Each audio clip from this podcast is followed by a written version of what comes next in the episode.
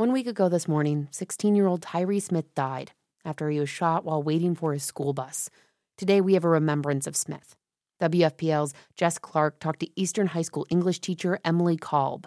I had Ty um, freshman year for English class. I had him first period, and um, he is just a burst of energy. When you roll into classes in the mornings, your freshmen come in there, a lot of times they're really sleepy, and when Ty would come in, he would literally just light up the room. He could sit and talk to anybody. He could be talking to a gamer. He could be talking to the cheerleader. He could be talking to the football players. He was really a leader. We do um, a lesson called Socratic Discussions. Everybody reads an article, everybody annotates the article independently, and then the kids sit in a circle. We talk about really higher order thinking, questioning.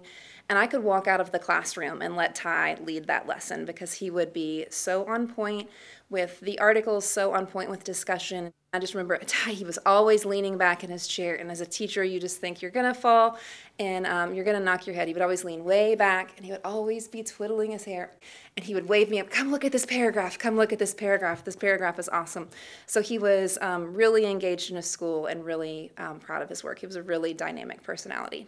That was Eastern High School English teacher Emily Kolb remembering her student Tyree Smith, who died last week.